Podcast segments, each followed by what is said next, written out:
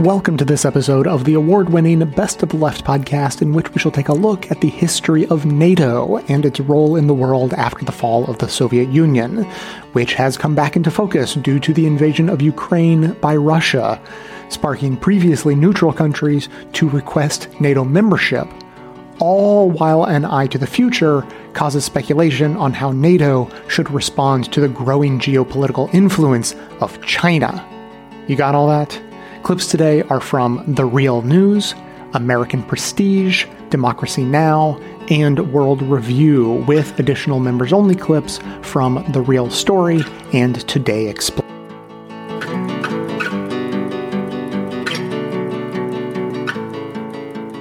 We'll talk about the history of NATO in a moment, but how would you say the alliance has remained relevant since its foundation after World War II? NATO has been in constant uh, what they call adaptation since 1950 and the first what they call strategic concept. And the strategic concept really sets the direction of travel for the alliance for the next decade. We're about to have a new one in 2022. I think the most obvious example of that was in 1999 when NATO went out of so-called NATO area. There was a big debate whether NATO would stay within its very strict Euro-Atlantic area or engage in security threats beyond its traditional treaty area. And that was because NATO was also shifting from collective defense to crisis management. So it is in the nature of NATO, the alliance, to adapt, to transform and change. It's always done that, and it's about to do it again big time. Let's just go back and unpack the history a little bit more. Claudia, remind us why NATO was created. NATO was created actually as a life insurance for the European countries after World War II. It was about defending a free Europe against the Soviet Union and keeping the US in Europe. Um, that was one of the key lessons Europeans actually had to learn after World War One, after World War Two, that the security is linked to a strong US commitment to Europe. So it was actually teaming up as free European countries to defend the political idea, this free Europe against the Soviet Union. And this was the core task at the beginning, collective defense against the Soviet Union. Put simply, have NATO strong so not be obliged to use it. That's an interesting thought to say if you have a strong deterrence and a strong defense, in the best case, there will be not a war. Let's, because it's nice to revel in a bit of history, let's have a reminder of the birth of NATO. The Pentagon in Washington, the North Atlantic Defense Committee, composed of the 12 Atlantic Pact nations, meets for the first time. U.S. Defense Secretary Johnson is named chairman. Mr. Johnson speaks of America's desire for unity against aggression. We in the United States, gentlemen, insist that peace today can be chiefly assured through strength.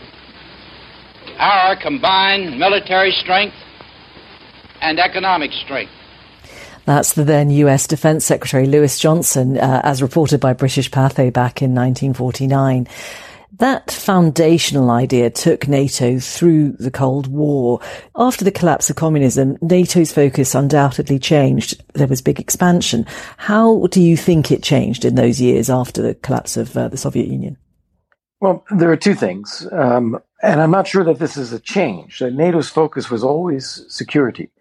And during the Cold War, there was a grave and immediate security threat from the Soviet Union. And many countries were dominated by the Soviet Union. Central and Eastern Europe had Soviet troops on their territory. They were not able to choose their own governments democratically. So they were basically behind an iron curtain, as we said, off limits. When first the Berlin Wall came down and then the Soviet Union fell, these countries were now able to come back to a European family that they had always belonged to. And so they were seeking the same types of security for the future that the Western European members of NATO had had all along. The second is that there are other parts of Europe, and Julian mentioned this in terms of crisis management and projection of security. Other parts of Europe, such as in the Balkans, where states collapsed, the former Yugoslavia collapsed, you had ethnic wars and, and religious wars and risks of ethnic cleansing, Serbs, Croats, Albanians, etc. And NATO decided to intervene in order to stop the blood, stabilize the situation on the ground, and eventually create a pathway for long term sustainable development of democratic systems, market economies, and security. So these twofold aspects. One of them was bringing in countries that had been frozen out for a long time, and the other being able to project security to areas where security had collapsed.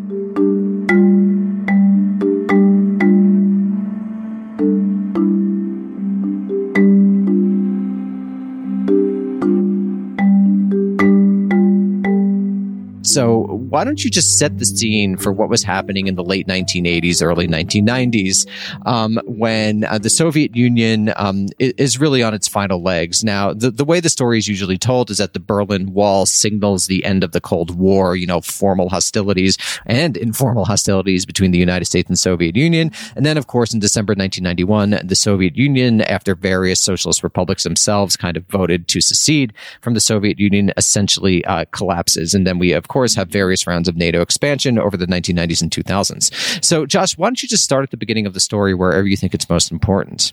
Sure. So, so that's a really good introduction. So let, us back up though, really to the beginning, right? Because the heart of the Cold War, at least in Europe, was this question of the future of Germany and this question of whether uh, Germany would be, would be one state, two states, and if it was going to be one state, how would it be aligned? Would it be aligned with the U.S.? Would it be aligned with the USSR, or something in between?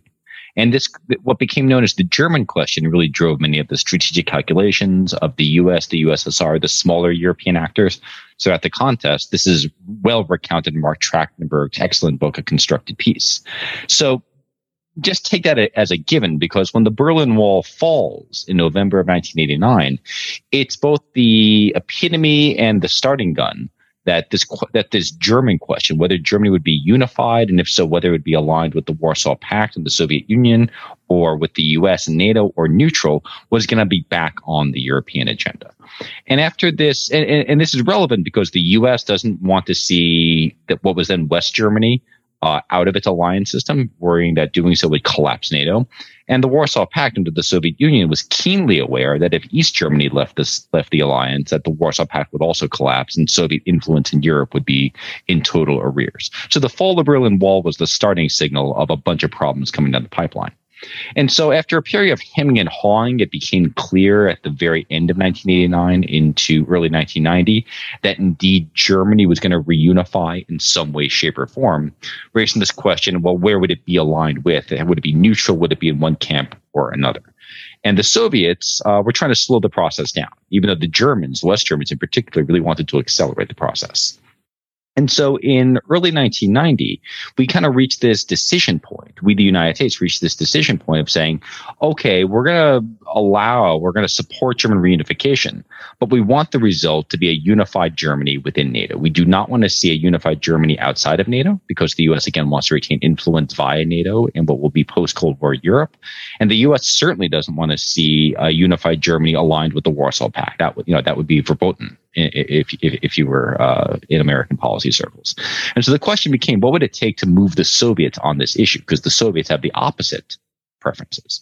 And so in February of 1990, uh, then Secretary of State Jim Baker, then Deputy National Security Advisor Bob Gates, and a host of others fly to Moscow. They tell Soviet leaders under uh, Mikhail Gorbachev's government that if the Soviets consent to German reunification within NATO, then NATO would expand, would not expand even, quote, one inch to the east.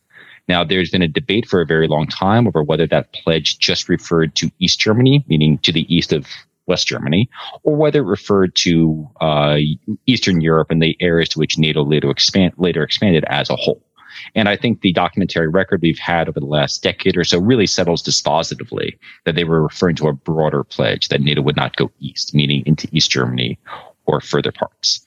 So maybe that, you could actually dig in on that for a second. Why do sure. you think it's so clear that that was the claim? What does the documentary record actually say without reading documents? Sure. So for one thing, uh, American policymakers as and Soviet policymakers were keenly aware that the, the as went East Germany, so went the whole of Eastern Europe. So there's the kind of this broader discussion that all of Eastern Europe is in play, and even the whole of the Warsaw Pact is in some sense uh, in play. Point number one. Point number two, when you look at internal American conversations from this period of, time, it's clear they're thinking over the future of Europe as a whole, not just the future of East Germany, right? The, the question of Germany is embedded in this larger question, but the future of European security order. But let's pretend you haven't read the documentary record. You don't have time to go through it. We don't even need to do that because we now have documentary evidence from a year later, from March 1991, where the Quad leaders of NATO, meaning what was then unified Germany, uh, the, the, the political director for the German Foreign Ministry, the U.S. Assistant Secretary of State for Europe, and their French and British counterparts are discussing this question of will NATO expand? Could NATO expand? into Eastern Europe as the as then Poland, then Czechoslovakia, and other states then wanted NATO to do. And American and West German and German leaders were very clear in saying we made a promise to the Soviets last year, meeting in 1990, that NATO would not expand into Eastern Europe. Therefore, we can't act on what the Poles, the Hungarians, the Czechoslovaks all want. So you don't even need to read the political dialogue. We now have speech evidence from people who had need to know what was being promised, saying, yeah, we made this promise or these, these commitments, as you were. So I think that this was a historic lost opportunity. The fact that NATO continued yeah. after the end of the Cold War, let alone expanded. So why did the United States? Why were they so set on continuing NATO after the end of the Cold War? Um, is it just that they want economic access to Europe? They want to dominate the security order. They want to basically dominate the globe. It's the search for primacy. We need to be prime everywhere for for now and forever, et cetera, et cetera. Is right. that the basic gist of it? And uh, I'm I'm curious, yeah. Josh, if there's anything in the documentary record. Like, did anybody consider this question? Like, what are we still doing here? Like, the Soviet Union has fallen, Warsaw Pact has fallen. Why are we still continuing? Should we think about right. dissolving or turning NATO into something else, or you know, uh, adopting some other kind of framework? Was there any discussion of that? Well, so let me take the second question from you, Derek, and then I'll turn to Danny's question because they go together very nicely. Derek, to your question, um, there were people calling for transforming NATO into a cooperative security institution, doing away with NATO entirely, and crafting a uh, different European security order. Uh, some people were saying, "Hey, look, the U.S. only went into Europe after the Cold War. It had to be dragged in. You know, it didn't really want to do it." Uh, you mean so, after so the end of World War II? After the end of World War II, yeah, excuse yeah, yeah. me. Uh, the U.S. had no, to be okay. dragged. It didn't really want to do it. You know, Truman and Eisenhower all wanted the U.S. to get out. So what the heck are we still going to do in post-Cold War Europe? Derek, to your question. The problem is uh, the, the, the latter group saying, "What the heck are we doing here?" We're kind of called isolationists, and we're kicked out of the policy discussion. The Bush administration really isolated the H.W. Bush administration, excuse me, really isolated them, the policy audience. What? And these uh, somebody wielding the term isolationist in a bad faith way to criticize dissent uh, before policy. Never would have happened. I don't believe no, it, Josh. Come on. I, I, on, this I, well, on this podcast, we res- we respect America. Now, what, what what what what's the phrase I'm looking for here? Uh, you might think that I couldn't very I couldn't possibly comment. Um, uh, also from that time period also. But uh, the but the other piece here, this call for a cooperative security order, were also coming from a bunch of Europeans, uh, Gorbachev in particular, but also some of the Eastern Europeans, and the U.S. was really worried about it. Right, the U.S. didn't like the idea of it didn't think a cooperative security order would work in the first place, and also was worried about its own influence recognizing, for example, that the CSCE, the Conference on Security and Cooperation in Europe, was not an institution that was favorable for the United States.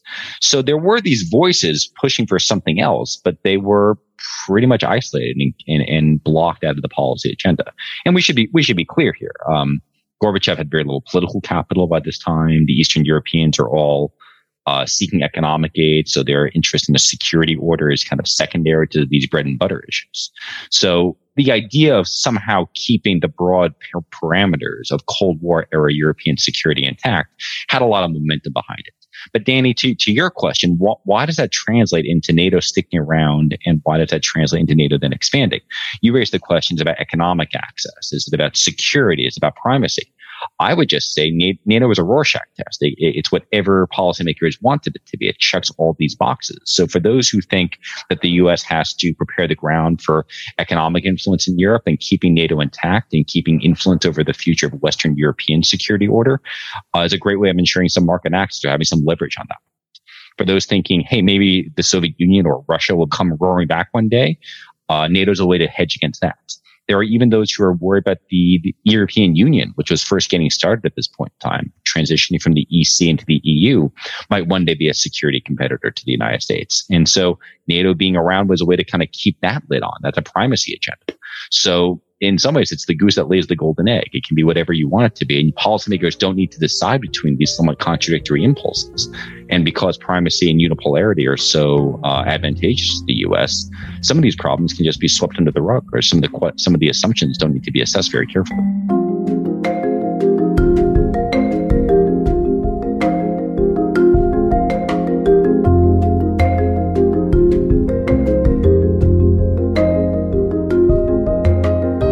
Talk about this decision uh, made by Finland's president and prime minister and the significance of this. It looks like Sweden is, uh, you know, at their side in this.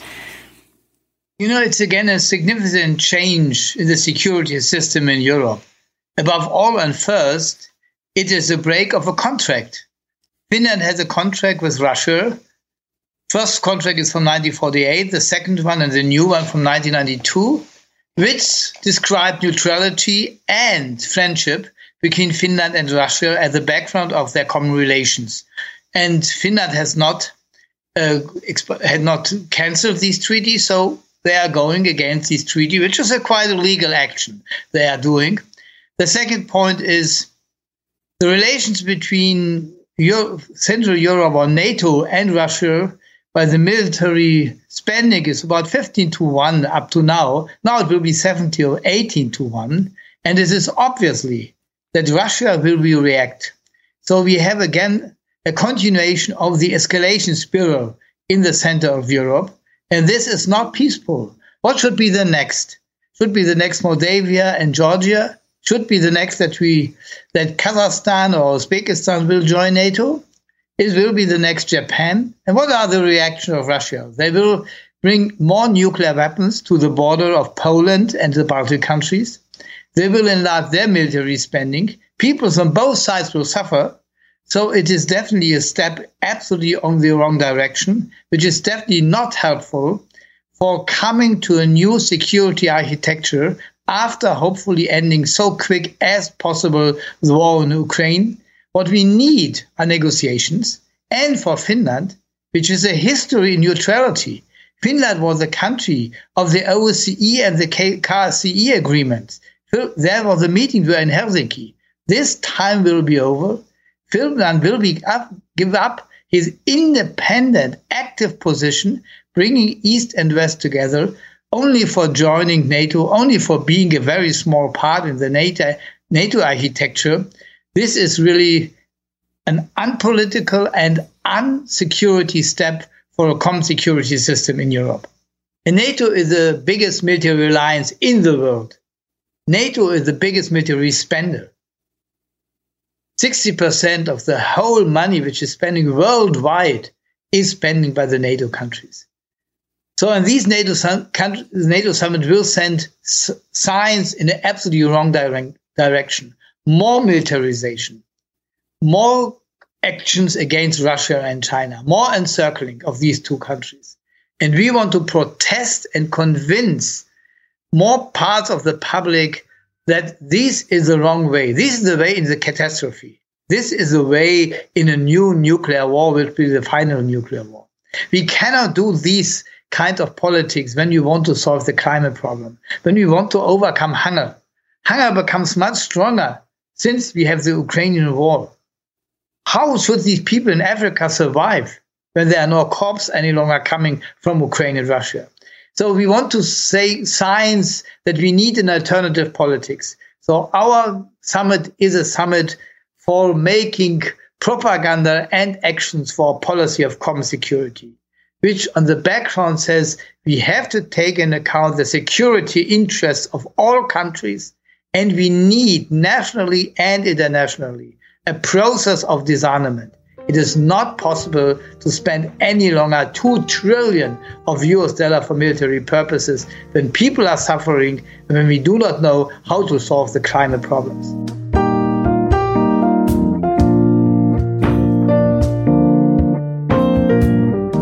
Everyone on the internet is vying for your attention And unfortunately, we are no different, except that we only try to earn your attention, never trick you out of it.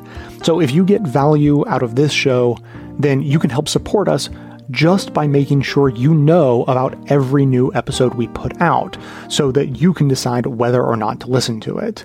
This is a delicate balance because we also discourage distracting interruptions and random dings coming from your devices. That said, nearly every podcast app gives you the option to be notified when a podcast of your choice releases a new episode.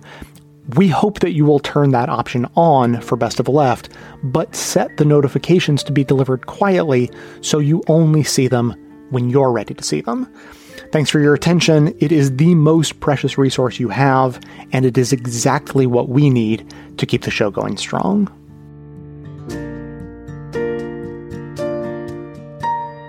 You spoke about the unity of the West, but of course, there is this question as to the membership of Finland and Sweden in NATO. Turkey has indicated that it is not willing to approve those bids for membership. Do you think Finland and Sweden are going to join NATO?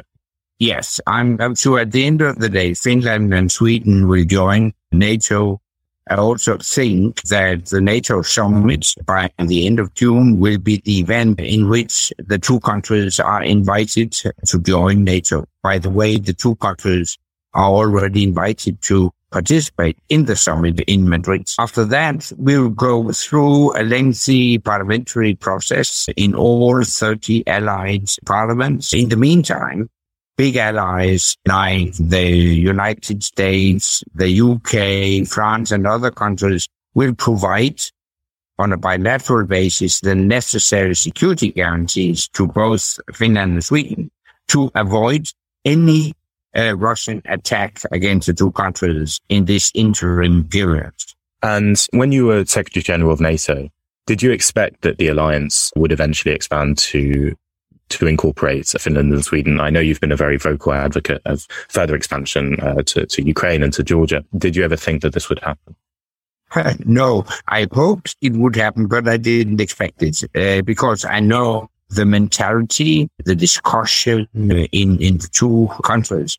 But thanks to Putin, again, that very sad backdrop of his invasion uh, of Ukraine, the mentality, the attitude in the two countries changed almost overnight from only about 15, 20% in favor of joining NATO. Now it's pretty close to 70% in favor of joining uh, NATO. So Putin has achieved exactly the opposite of what he wanted. He has achieved a strengthened NATO. He has achieved uh, a NATO that is much closer to Russian uh, borders. You've advocated for Ukraine and Georgia to join NATO. Do you still think they could join NATO? I think NATO should uphold the decision taken back in 2008 when we decided that Ukraine and Georgia will become members of NATO if they so wish. In the meantime, a lot of things have happened. And recently, President Zelensky indicated that Ukraine may be willing to give up its application for membership of uh, NATO. Ukraine may be willing to accept a status as a neutral country. That's for Ukraine to decide. However, if that is going to happen, Ukraine will need another kind of security guarantee instead of the security guarantee they could have achieved through an outright uh, NATO membership. So we will have to discuss which kind of security guarantees could be provided to Ukraine in the case of a non-NATO uh, membership. And that could be the right to have a robust Ukrainian defense. Uh, it could be security guarantees provided by a group of international security guarantors it could be the deployment of an international uh, peacekeeping force, uh, uh, at least temporarily, to monitor a peace agreement and also to prevent future Russian attacks against Ukraine. So some of these elements could be discussed in, ex- in exchange for the acceptance of a status as a neutral country.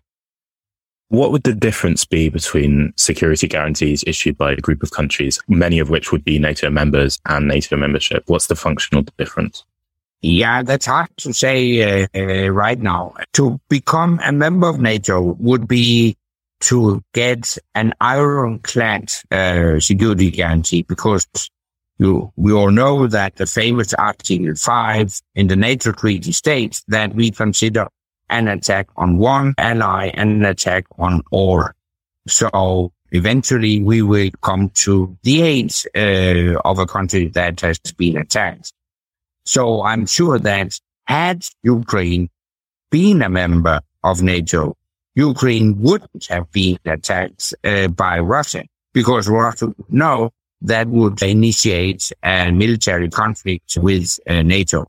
Whether an alternative security guarantees could provide the same ironclad guarantee against a Russian attack, that remains to be seen. That's very much dependent on the character of those security guarantees. But actually, President Zelensky asked me to lead a group of international experts to prepare recommendations for uh, the Ukrainian government as to how such security guarantees could be elaborated.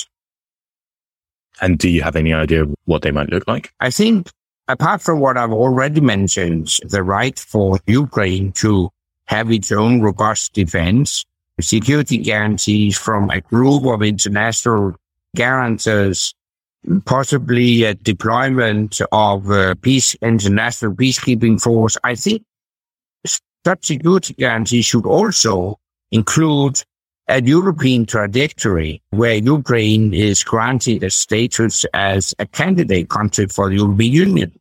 That's no guarantee of membership, but it's at least it's a goal uh, that you could uh, work towards. And I also think uh, that uh, comprehensive rebuilding efforts of Ukraine should be included in security guarantees. Over the past 30 years, NATO has expanded eastwards, including many former communist countries, uh, which used to be allies of, of, of, the Soviet Union and Moscow. Vladimir Putin says that the, he fought the war in Ukraine to prevent Ukraine joining NATO and to prevent the expansion of NATO to Russia's borders. Did NATO expansion cause the war in Ukraine? No, it was a decision taken in the Kremlin uh, that caused the war. And uh, I think the time has come to really counter that myth that NATO or the Western countries have given assurances uh, to Russia that we wouldn't expand eastwards. Let me remind you that it's not because of a NATO campaign to enlarge the organization that we have seen a number of enlargements uh, since the end of the Cold War. These enlargements are due to former communist states' desire to join NATO to get the ironclad security guarantee. And I think instead of accusing NATO of being responsible for a war that has been pro- uh, initiated by Russia, Russia should reflect a bit on why is it that uh, Russia's neighbors so strongly desire to join NATO to get security guarantees. Obviously, that's because they feel threatened by Russia. If Russia adopted a more friendly attitude towards its neighbors, developments might have gone in another direction. But that's the reason uh, why we have in Ukraine.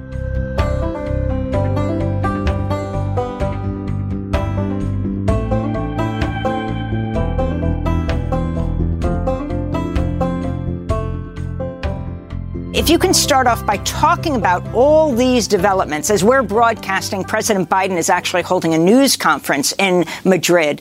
But the increased troop presence in Europe, uh, Poland establishing a permanent base, uh, Finland and Sweden coming in uh, to the alliance and inviting South Korea and Japan, uh, New Zealand and um, Australia to in not into NATO, but to this meeting so they can start to talk more about what it, NATO is considering um, a threat, China?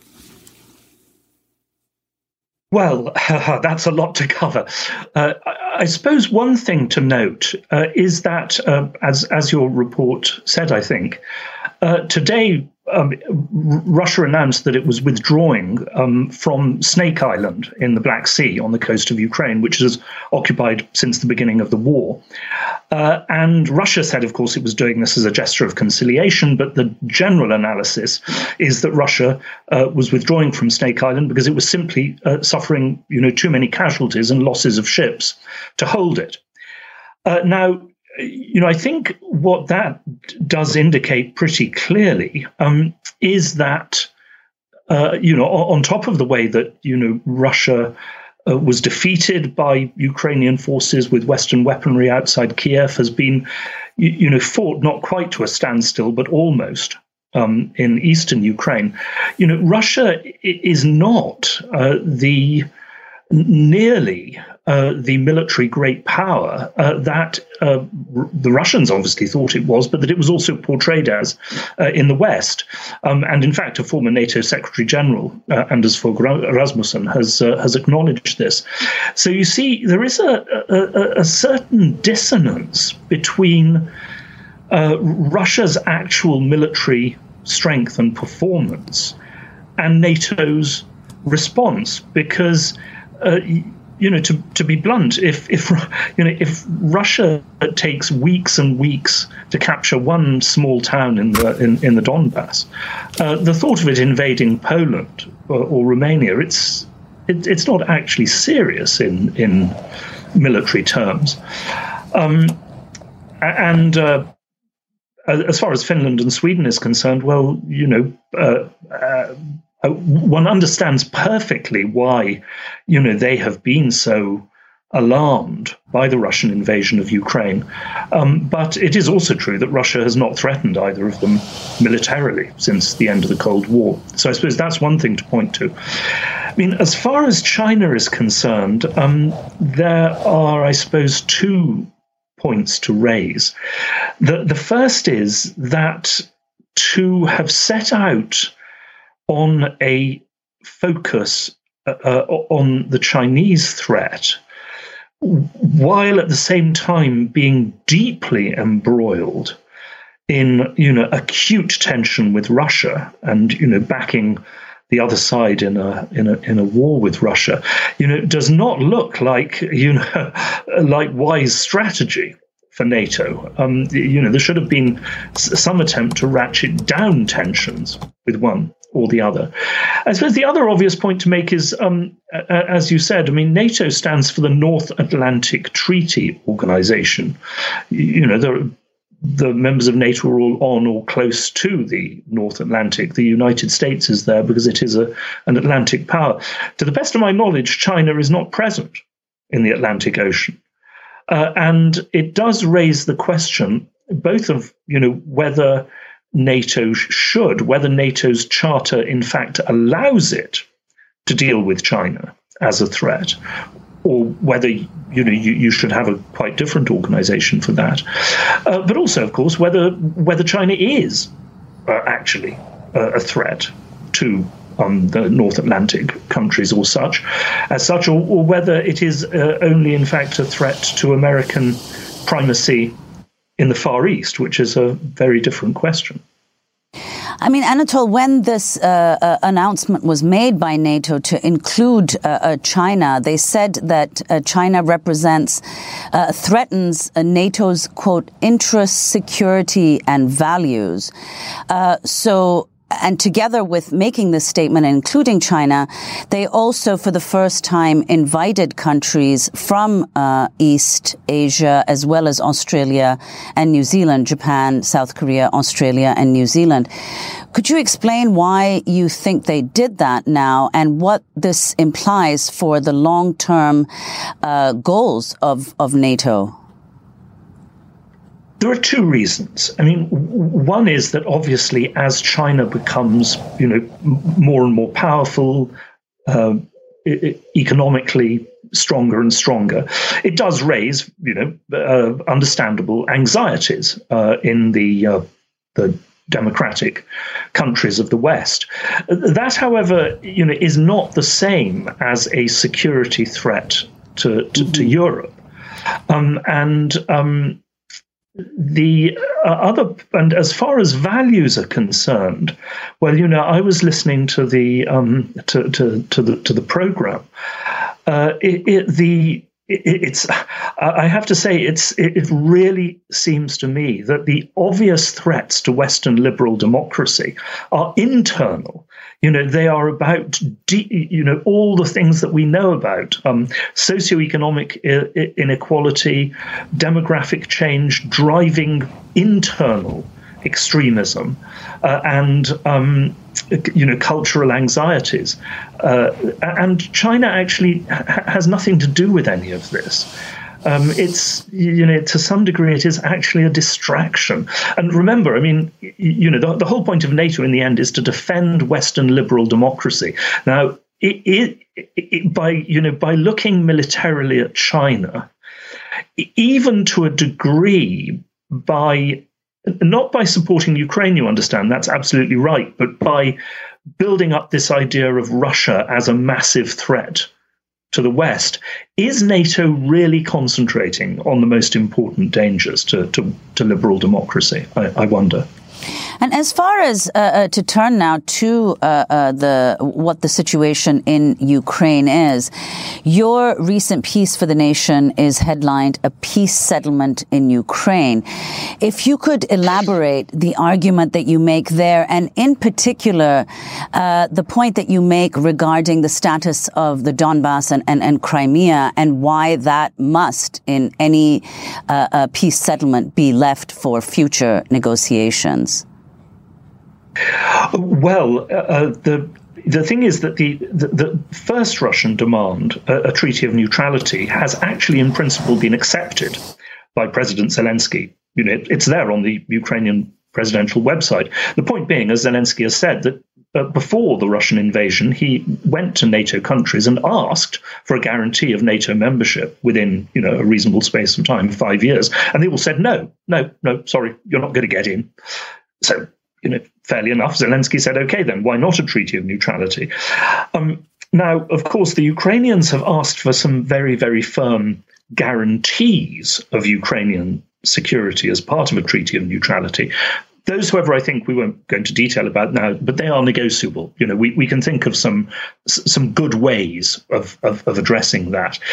The territorial issues are much more uh, complicated because um, there are basically incompatible positions there. The Ukrainian you know, insistence on full sovereignty over you know uh, all U- Ukrainian territory as it existed when Ukraine became independent in 1991, uh, and the Russian claim of sovereignty over Crimea uh, and recognition of independence of the Donbass separatist republics. And then there is the issue.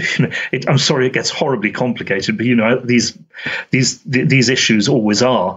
Um, there's the point that Russia has recognized the independence of the Donbass republics on the whole. Uh, administrative territory of the Donbass, uh, but actually still uh, has not occupied that whole territory. You know, it, it, half of it is still in Ukrainian hands.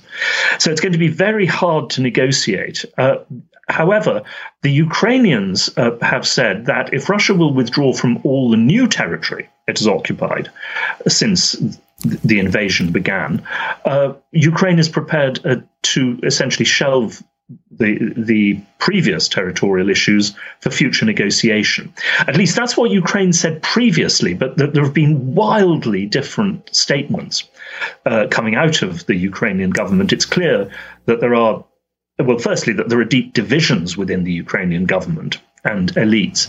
And secondly, of course, once again, I mean, very, very understandably, uh, as the war has progressed, as the destruction by Russia has got worse and worse, as you know, there are these, these revelations of Russian atrocities, so naturally, um, the Ukrainians have been more and become more and more embittered, and more and more of them have decided that they have to fight through to total victory.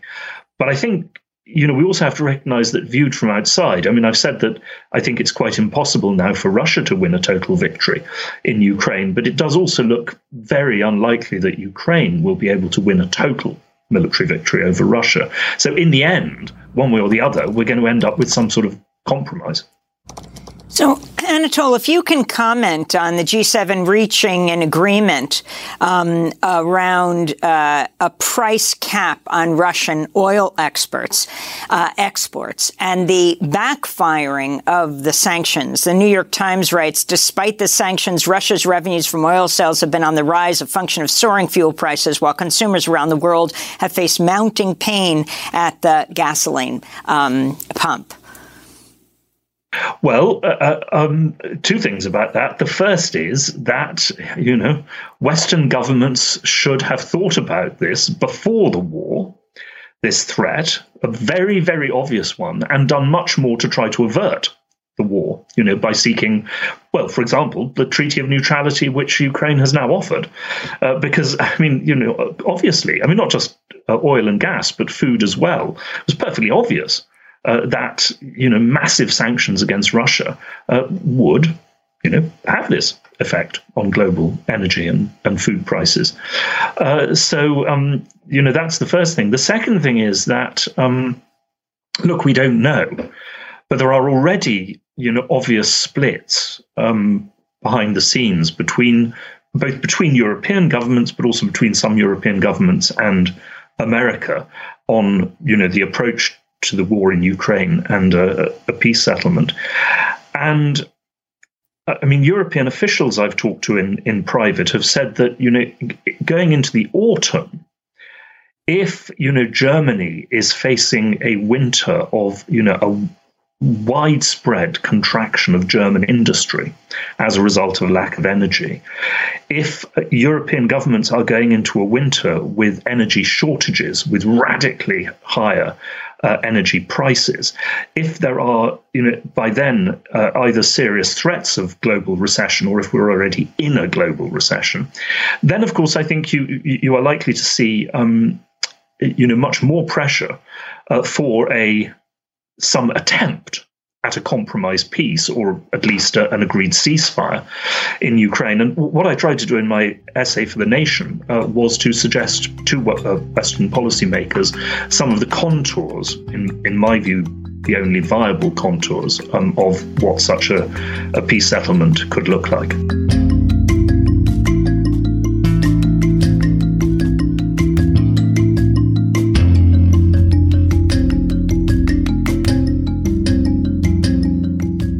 Perceived threat to alliance members from Russia is nothing new, and we've really, I think, given a, a, good sense of how NATO has wrestled with Russia over the years. But more recently, another nation has been increasingly cited as a real threat to the rules based order. And that's China. Jens Stoltenberg is NATO's Secretary General.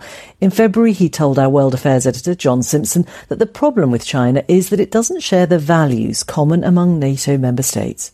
We see how China is. Uh oppressing minorities in their own uh, country. We see how they crack down on democratic forces in Hong Kong, but also how they're bullying uh, neighbors, uh, other countries all around the world. The way they have tried to bully Australia, Canada, but also my own country, Norway, when the Norwegian Nobel Peace Prize Committee awarded the Peace Prize to a Chinese dissident. So the rise of China is something we have to take very seriously, and that's exactly what we do by making this more and more important for the NATO alliance some people, of course, say that the best way to stop a nation that's bullying others is to create a formal alliance against them. In this case, perhaps an alliance of maritime democracies. Is that what you're thinking of?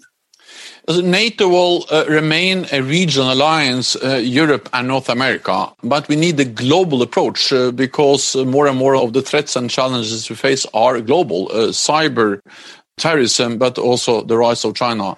And we are uh, working on how to further strengthen the partnership we have with like minded democracies, including democracies in the Asia Pacific, like Australia, New Zealand, Japan, and South Korea.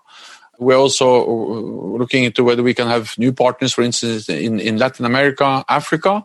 But this is not about having a formal alliance, meaning that the security guarantees, the what we call Article Five, the promise to protect and defend every ally which is uh, which is attacked. Uh, so an attack on one will trigger a response from the whole alliance. That will not apply. We are not thinking about extending our collective security guarantees, but working with like-minded democracies.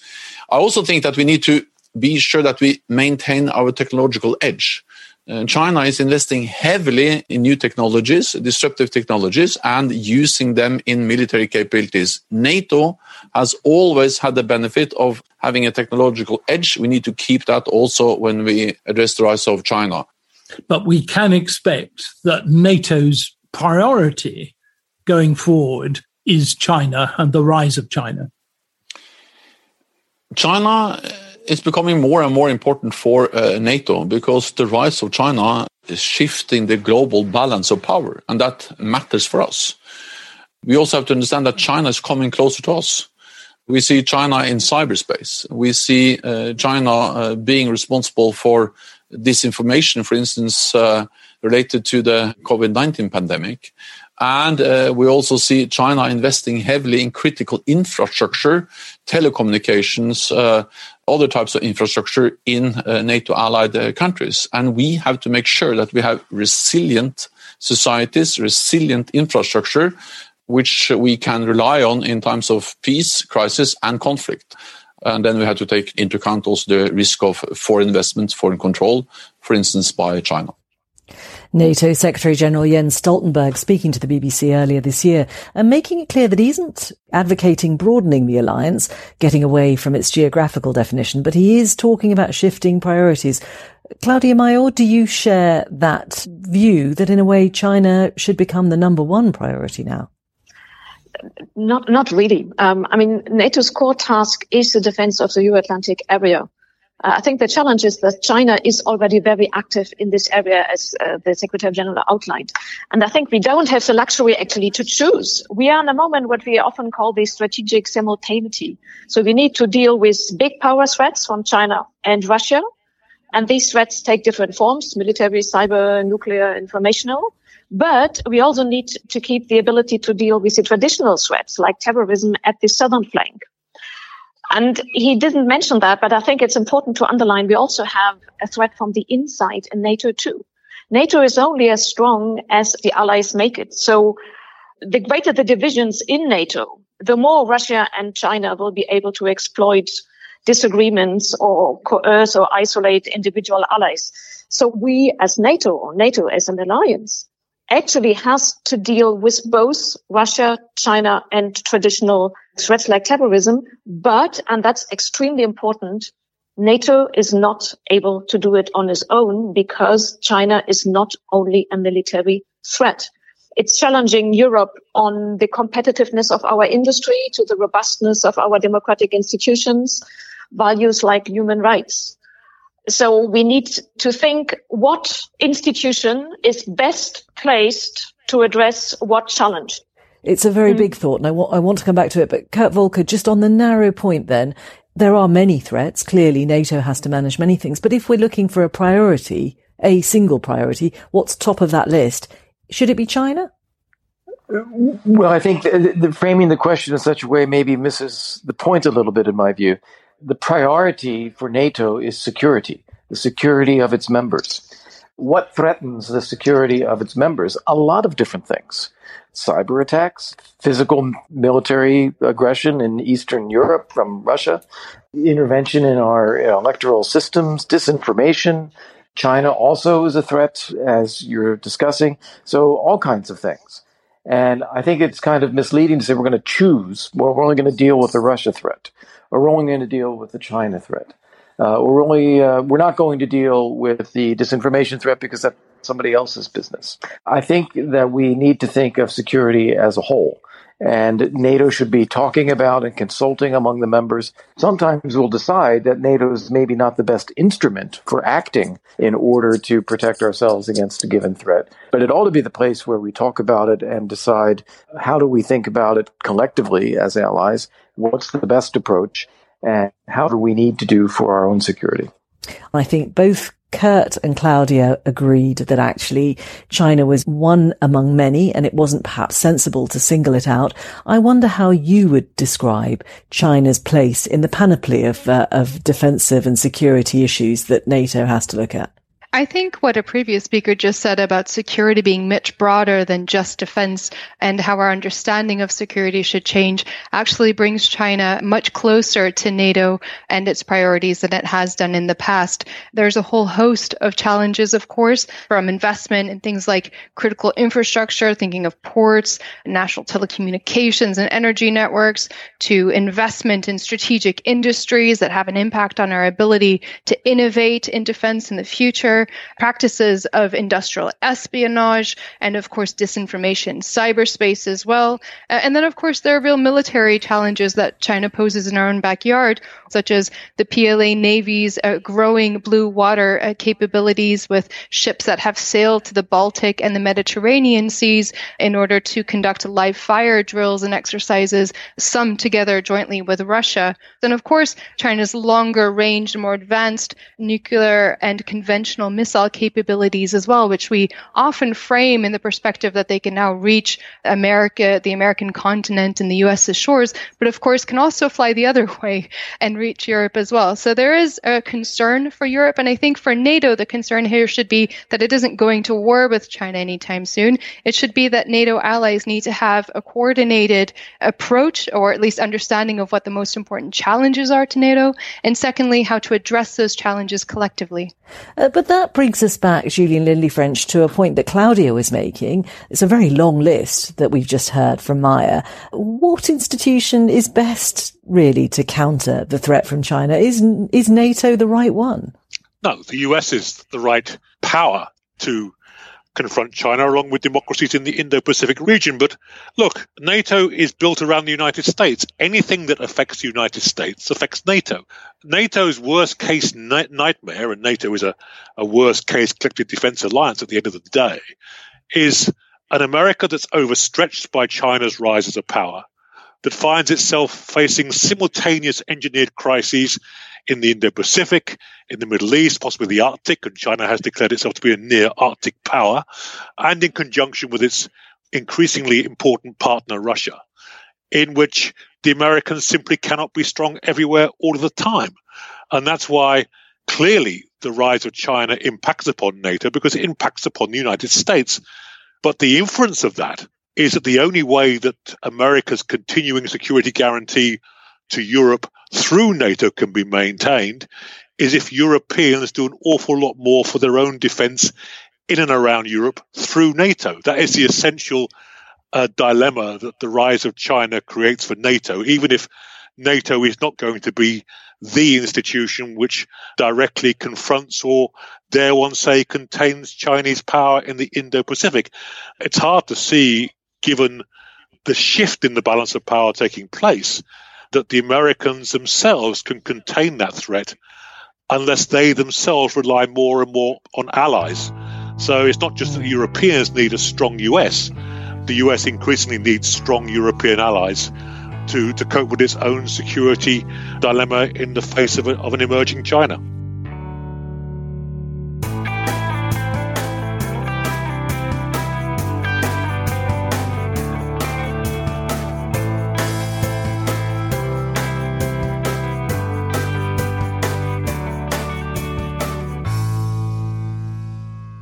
We've just heard clips today starting with the real story describing the origins and evolution of NATO.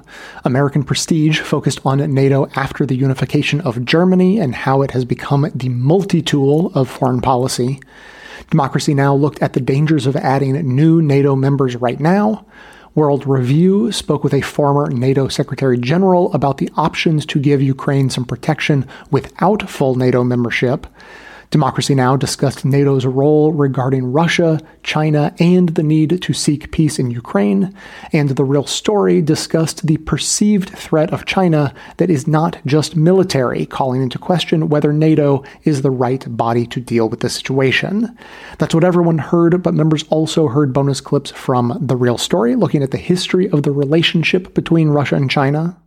During the period of Sino Soviet alliance at the beginning of the Cold War, you had a lot of grandiose statements about how eternal this would be. And we just heard Richard Nixon being equally grandiose. So it is true that Putin and Xi share a very strong desire not to have their choices shaped by the West, led by the United States. And they do not want to have their countries defined and morally insulted by a global discourse that they see as led by the United States. So their national dignity, as well as the personal power of both men, requires them to push back against this and Today Explained, discussing the complications of the Arctic as Finland and Sweden prepare to join NATO. One of the things that you know Russia has liked is that Finland and Sweden were not NATO members, but because of this limitation in the Arctic Council, security issues weren't to be discussed there, even if those were precisely the ones that might have been good to discuss. Uh, so how will it change? I think fundamentally depends much more on what will be Russia's desire to have a relationship and what kind of a relationship with the rest of the Arctic countries, the rest of the West. To hear that and have all of our bonus content delivered seamlessly to your new members only podcast feed that you'll receive, sign up to support the show at bestoftheleft.com slash support or shoot me an email to request a financial hardship membership because we don't let a lack of funds stand in the way of hearing more information. And now I just have a few thoughts to wrap up the show today. Quick thought on how we got to now, like why does NATO still exist? This answer usually comes in the form of motivations. So there's the story we tell ourselves, which is, sort of like inertia, right? Like, well, we already had this alliance, so we might as well keep it. I mean, sure, the Soviet Union collapsed, but I mean, that doesn't mean we have to give up our alliance. And then beyond that, there are all those promises we made to not expand the alliance because it would be seen as threatening or antagonistic or at the very least, sort of a dick move the most positive perspective you could have on that is that we really never intended to expand NATO. But then all those countries were asking so nicely and we just couldn't say no, right? But then on the flip side, according to NATO critics, the NATO member states led by the US were power hungry, militaristic bullies who would never think of giving away any advantage they had and figured they'd go ahead and look to expand that power by actively recruiting new members, all while keeping the military industrial complex happy. Well, with the way systems work, it doesn't have to be either of those extremes. And the bottom line is that intentions, as is so often the case, don't matter all that much when dealing with other humans. So if I were going to try to sum up real quickly why NATO still exists today in the form that it does, is because members of that alliance, I mean, obviously primarily the US, followed a sort of rational self-interest. And what we didn't do was give a shit what anyone else thought. So it's not like nefarious or malevolent to follow your own rational self interest. But if you don't care what anyone else thinks, you don't care what impact your actions will have on others, then you can be expected to be seen as a bit of a dick and for those actions to come back to haunt you later on. That's all I'm saying. So it is for this reason that I think that spending a lot of time assigning motive when it comes to something as complicated as international alliances will inevitably, number one, oversimplify the situation and Number two, redirect the debate into a sort of cul-de-sac of accusations and defenses over motive rather than impact. And impact is way more important. For instance, if you make a promise to not do a thing, like expand a military alliance, and then you do that thing, then the reason why you did it only matters a very small amount to the person or people or country you made the promise to there'd have to be some really serious emergency to excuse the breaking of a promise. Like, you know, you, you got a call that your mother was in the hospital and you had to rush to be with her. And so you had to admit Poland into your military alliance and you didn't have time to call and explain yourself because visiting hours were ending soon. Something like that. What matters a lot more than intention is the fact that breaking a promise turns you into someone who can't be trusted, which poisons relationships going forward, which is exactly what happened. And that's what happens when you follow a sort of rational self-interest, even if it's not nefarious or malevolent or, or even imperialistically minded. It could just be this seemed like it made sense for good people and safety and security. Let's just do that. The bottom line is that if you only think about how to benefit yourself and your friends and you spend no time thinking about the needs of your adversary, you are more likely to exacerbate that adversarial relationship and heighten tensions with them, which is exactly the opposite of what NATO claims they are there to do. And those actions were taken, that alliance was expanded in direct opposition to warnings that have been made over and over and over again for decades that keeping NATO in place, much less expanding it, would definitely definitely cause problems down the line. Now, don't get me wrong, I am not one of those people who thinks that the actions of NATO are solely or even primarily responsible for the actions of Russia in Crimea or Ukraine. There is a whole lot of history and a whole lot of internal politics at play there as well. If you want my take, check out episode 1474, Invasion of Ukraine, colon, some context from March 4th. And speaking of nuance, I want to mention Code Pink here as well. It was actually a member of Code Pink who recommended this topic to me, and I, I thank them for that. They have been on this story and running their No to NATO campaign for a good long time. That said, I think they have a bit of a messaging problem with that campaign, particularly at a moment in time when opinions toward NATO are shooting up in response to the war in Ukraine, as evidenced most starkly by citizens of Finland and Sweden shifting their opinions enormously in favor of joining as members. The messaging problem they have is, I think, most similar to the calls to defund the police. Now, I know, and you know, that defunding the police is a call to redirect that funding to better ways of keeping community peace. The messaging problem is that not everyone knows that. Well, the No to NATO campaign has a very similar call to action, though I didn't know it until today when I finally read all the way to the bottom of an article on their website about NATO, which finally said, quote, they should realize that the only permanent solution to the hostility generated by this exclusive, divisive alliance is to dismantle NATO and replace it with an inclusive framework that provides security to all of Europe's countries and people without threatening Russia or blindly following the United States in its insatiable and anachronistic hegemonic ambitions. End quote. There. I finally get what they're going for. Because I'm a pretty open minded guy. When I heard no to NATO, down with NATO, dismantle NATO, I was like, I'm, I'm open. Let, let's, let's hear it. And I, I just didn't know what was going to be done in its place, or if anything would be done in its place, or if there's literally nothing good about NATO, or if there are some good things, but we'd lose them. But no, okay, it turns out they're in favor of replacing it with something that's better. Great. Perfect. I wish I heard that more often. I would love to spend time focusing more on positive visions than the negative things in the present that need to be dismantled. Let, us focus more on what we need to build.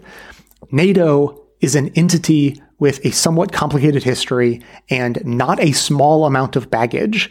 It may be that the alliance has simply outlived its usefulness, but that doesn't mean that international cooperation isn't still a good thing. It just means we need to reassess from time to time and make sure that the tool we're using is the right one for the job, not just the one that we have most closely at hand.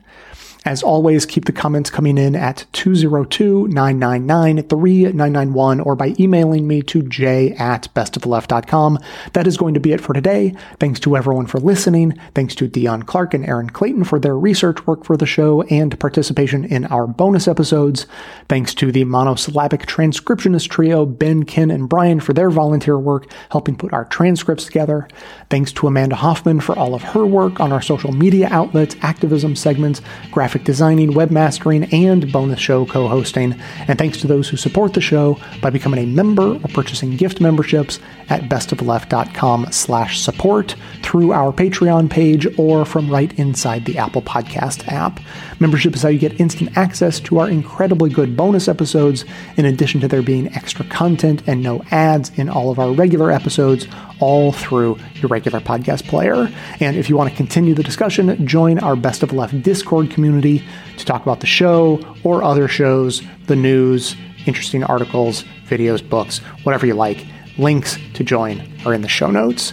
So, coming to you from far outside the conventional wisdom of Washington, D.C., my name is Jay, and this has been the Best of the Left podcast coming to you twice weekly, thanks entirely to the members and donors to the show from bestoftheleft.com.